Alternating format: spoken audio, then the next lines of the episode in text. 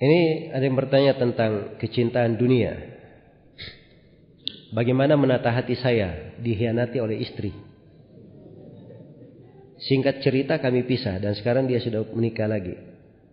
Di sini hati masih terasa sangat sakit karena dulu sangat mencintainya.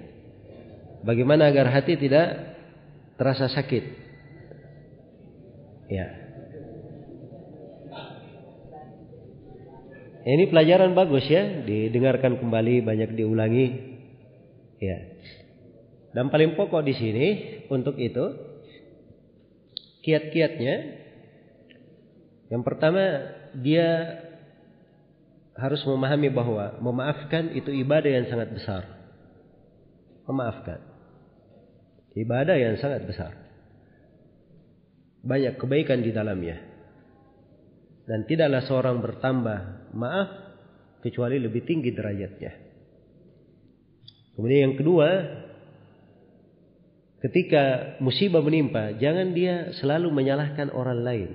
Itu pokok kesalahan. Dia salahkan diri dia sendiri dulu. Karena dosanya mungkin dia kena musibah itu. Maka dia banyak memperbaiki diri. Introspeksi diri akan hal tersebut. Iya. Jadi seorang itu biasanya kalau dia sering menyalahkan orang itu jiwanya jiwa pendendam. Jiwa yang sering ingin membalas. Tapi kalau dia kebiasaannya dia mulai dari dirinya, itu biasanya jiwanya lebih tenang. Mudah dihadapi hal-hal yang seperti itu. Iya. Kemudian yang ketiga, hendaknya dihadirkan kesyukuran kepada Allah.